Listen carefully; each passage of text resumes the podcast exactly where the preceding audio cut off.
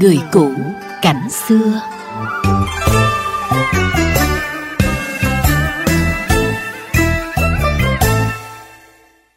Thưa quý thính giả, trong hai cuộc kháng chiến chống Pháp và chống Mỹ cứu nước, tuyến Lộ Vòng Cung được ví như là một vành đai lửa có vị trí đặc biệt quan trọng.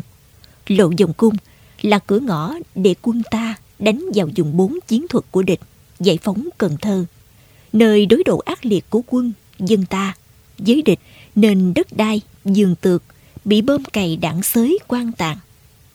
42 năm giải phóng, Lộ Vòng Cung này đã thay da, đổi thịt và trở thành một vành đai xanh với vườn cây trái ngút ngàn. Khi nhắc đến Lộ Vòng Cung, Nam Bộ vẫn luôn tự hào đất lửa ngày nào nay đã nở qua.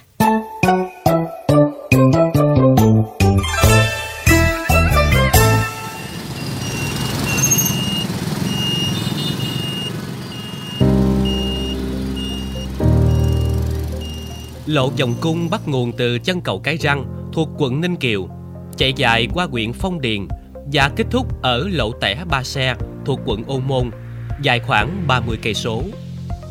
Dựa theo tài liệu lịch sử ghi chép, trong hai cuộc kháng chiến trường kỳ của dân tộc, tuyến vành đai này được hầu hết các cơ quan khu ủy khu chính, các đơn vị chủ lực quân khu chính đứng chân làm bàn đạp để đánh vào trung tâm nội ô Cần Thơ.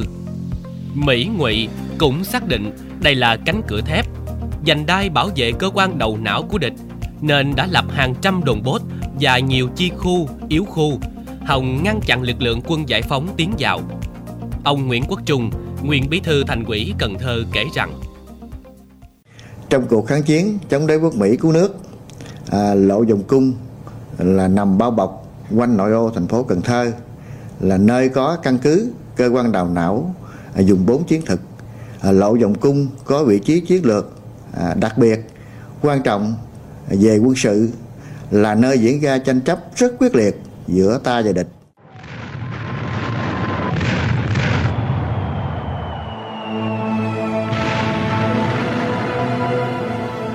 Vốn là vùng đất tranh chấp vô cùng ác liệt, nên trong những năm tháng kháng chiến, Lộ Vòng Cung là nơi đạn chen đầu đạn, bơm kề hố bơm.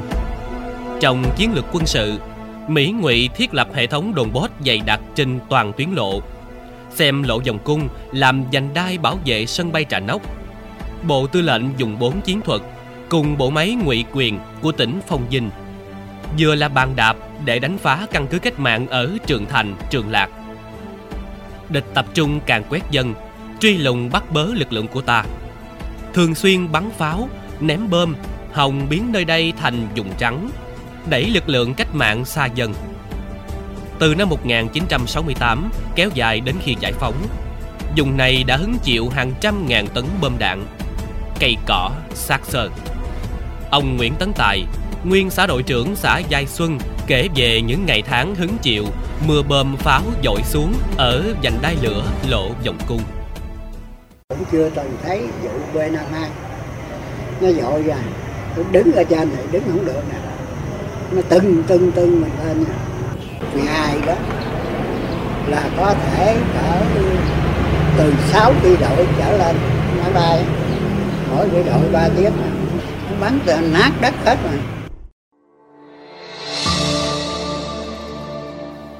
Trong lúc đó, lực lượng cách mạng của ta cũng xem Lộ Vòng Cung là cửa mở cho quân chủ lực tiến công sân bay Trà Nóc và Cần Thơ. Tuyến đường này cũng là nơi cung cấp hậu cần cho các đơn vị bộ đội, là đường nối vững chắc giữa căn cứ của tỉnh, của khu với căn cứ miền. Dù ác liệt đến mấy, cũng phải giữ vững và bảo đảm an toàn cho con đường này. Từ đó, Lộ Vòng Cung trong thế giằng co quyết liệt giữa ta và địch. Kẻ địch được trang bị bằng tất cả các vũ khí tối tân và phương tiện chiến tranh hiện đại, hòng biến nơi đây thành vành đai trắng để thực hiện kế hoạch bình định của chúng.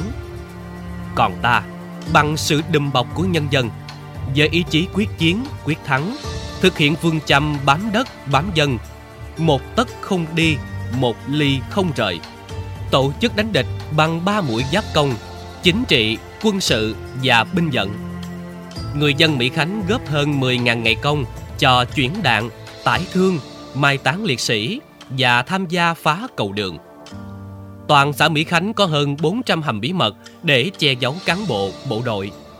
Hơn 100 bãi chông, bãi mìn với hàng ngàn mũi chông, một công xưởng chế tạo vũ khí thô sơ. Ta xây dựng trên toàn tuyến 104 điểm giao liên để thông tin và đưa đón bộ đội ra vào Lộ Vòng Cung. Cứ như vậy mà thẳng tiến đến ngày giải phóng miền Nam, thống nhất đất nước. Nếu như Sài Gòn có Củ Chi đất thép, thì Cần Thơ, Tây Đô có Vòng Cung rực lửa. Thiếu tướng Trần Văn Niên, nguyên Phó Tư lệnh Bộ Tư lệnh Quân khu 9 cho biết ý nghĩa trong trận chiến thắng ở Lộ Vòng Cung của quân và dân ta.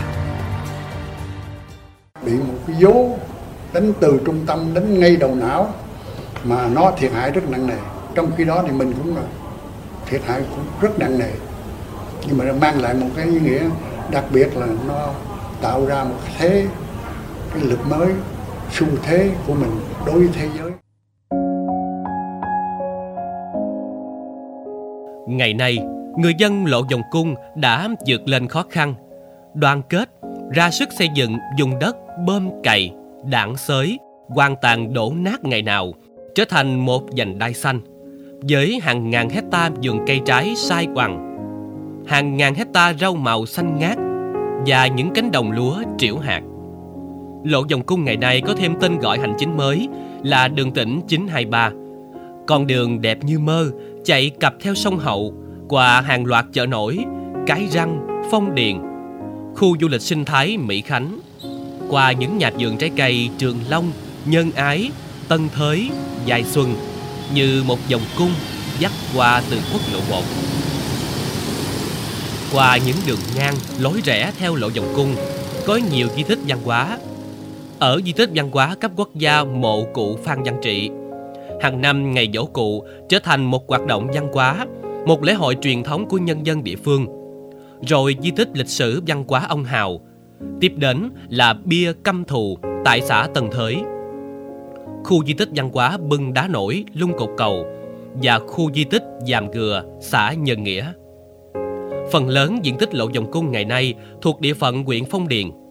Thời gian qua, Phong Điền khuyến khích nhà nhà làm du lịch theo kiểu khép kín Lộ Vòng Cung, khôi phục các loại cây ăn trái, trồng qua, cây cảnh, rau sạch, kết hợp chăn nuôi và nuôi trồng thủy sản trên mặt nước, xây dựng thương hiệu dâu Hạ Châu và cây cam mật Phong Điền. Không phụ công người, dâu Hạ Châu đã lọt vào top 100 đặc sản quà biếu của Việt Nam. Nếu năm 2000, toàn huyện Phong Điền mới chỉ vài hecta, thì nay đã có gần 500 hecta trồng dâu Hạ Châu, nhiều nhất là xã Nhân Ái với 226 hecta.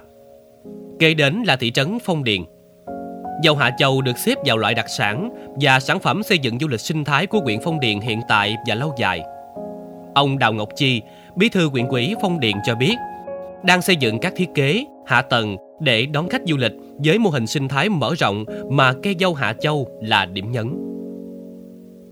Trong thời gian tới thì ngoài thực hiện nghị quyết của Ủy ban Đảng bộ nhiệm kỳ 2020-2025 thì trước đó thì huyện cũng có nghị quyết số 07 của thành phố về xây dựng và phát triển huyện Phong Điền thành đô thị sinh thái, thì kết hợp nghị quyết của Đảng bộ nhiệm kỳ này và nghị quyết của thành ủy thì huyện sẽ tập trung mọi nguồn lực để đầu tư về kết cấu hạ tầng, cải tạo cảnh quan môi trường để là coi như là góp phần cho cái ngành du lịch trong thời gian tới phát triển.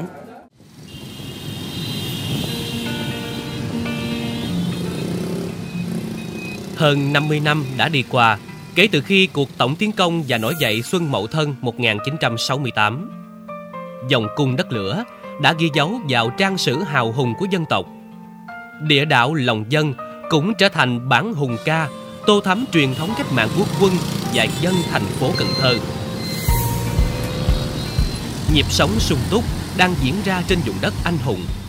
Nếu xem qua những thước phim tư liệu, khó có thể tin một vùng đất từng bị cày nát vì bom đạn này nay lại trở thành miền du lịch sinh thái miệt vườn bậc nhất tại thành phố Cần Thơ.